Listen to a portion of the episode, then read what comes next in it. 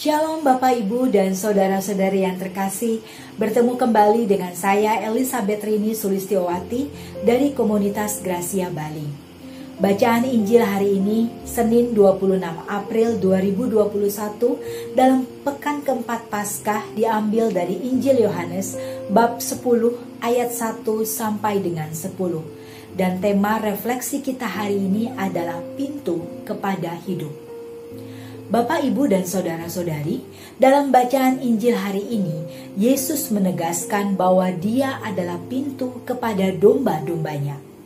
Setiap domba yang mengikuti Dia pasti mengenal dan mendengar suaranya.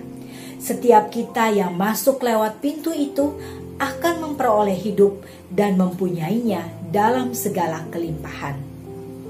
Pekerjaan seorang gembala tidaklah mudah Selain ia harus memastikan dombanya tidak kekurangan makanan, gembala juga harus mengawasi domba pada saat makan dan menjaganya agar domba tidak terpisah dari kawanan. Jika ada yang hilang dan tersesat, maka gembala mencari dan membawanya kembali kepada kawanan. Seorang gembala juga harus melindungi dombanya dari binatang buas dan juga dari para pencuri dan perampok yang siap kapan saja mencuri dombanya.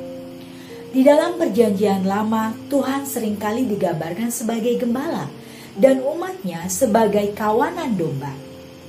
Di dalam Mazmur 80 ayat 2 dikatakan, Sebab dialah Allah kita, dan kitalah umat gembalaannya, dan kawanan domba gembalaannya. Dan di dalam Mazmur 23 ayat 1 tertulis, Tuhan adalah gembalaku, takkan kekurangan aku. Sebagai gembala, Tuhan tidak meninggalkan dombanya dan menjamin setiap kebutuhan dombanya. Gambaran tersebut juga ada di dalam Perjanjian Baru. Yesus adalah gambaran gembala yang baik. Sebagai gembala, Yesus mengorbankan dirinya untuk mencari dan menyelamatkan yang tersesat. Yesus menjaga dan mencintai dombanya, bahkan Yesus kasihan terhadap umatnya yang tercerai berai seperti domba tanpa gembala. Sebagai gembala yang baik, Yesus mengenal dan memanggil dombanya menurut namanya masing-masing.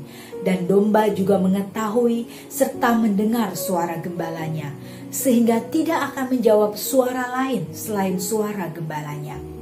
Di saat domba mendengarkan gembalanya, maka sang gembala menunjukkan pemeliharaannya yang terus-menerus kepada kawanan dombanya. Di dalam perikop ini, kita dapati ada dua kali Yesus mengatakan bahwa akulah pintu. Dengan perkataan ini, Yesus ingin menegaskan kembali bahwa melalui Dia dan hanya melalui Dia sajalah manusia bisa masuk kepada Allah, dan tidak ada pintu lain menuju Allah.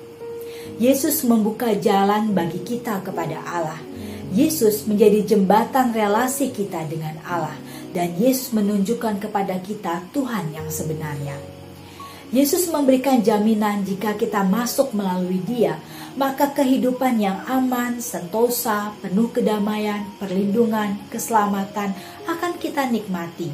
Dan jika hidup kita ada di dalam tangannya, maka lenyaplah segala kekhawatiran dan ketakutan. Di dalam ayat 10 dikatakan bahwa pencuri datang hanya untuk mencuri dan membunuh dan membinasakan. Yesus meminta agar kita tidak mudah percaya dan mengikuti segala ajakan yang tampaknya menyenangkan, tetapi jalan itu justru membinasakan dan menjauhkan kita dari Allah. Jalan Yesus adalah jalan menuju perdamaian, kasih, dan kehidupan serta jalan yang membawa kita dekat dengan Allah. Dan kedatangan Yesus ke dunia agar kita semua memperoleh kehidupan, bahkan kehidupan yang berkelimpahan.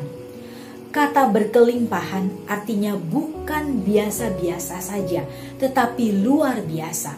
Secara khusus ayat ini berarti melebihi apa yang kita butuhkan.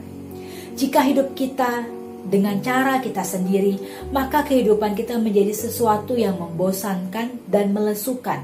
Tetapi saat kita berjalan bersama Yesus, pasti datanglah kekuatan. Bahkan hidup yang kita jalani bukan hidup yang biasa, tetapi yang luar biasa, karena Yesus memberikan melebihi apa yang kita butuhkan.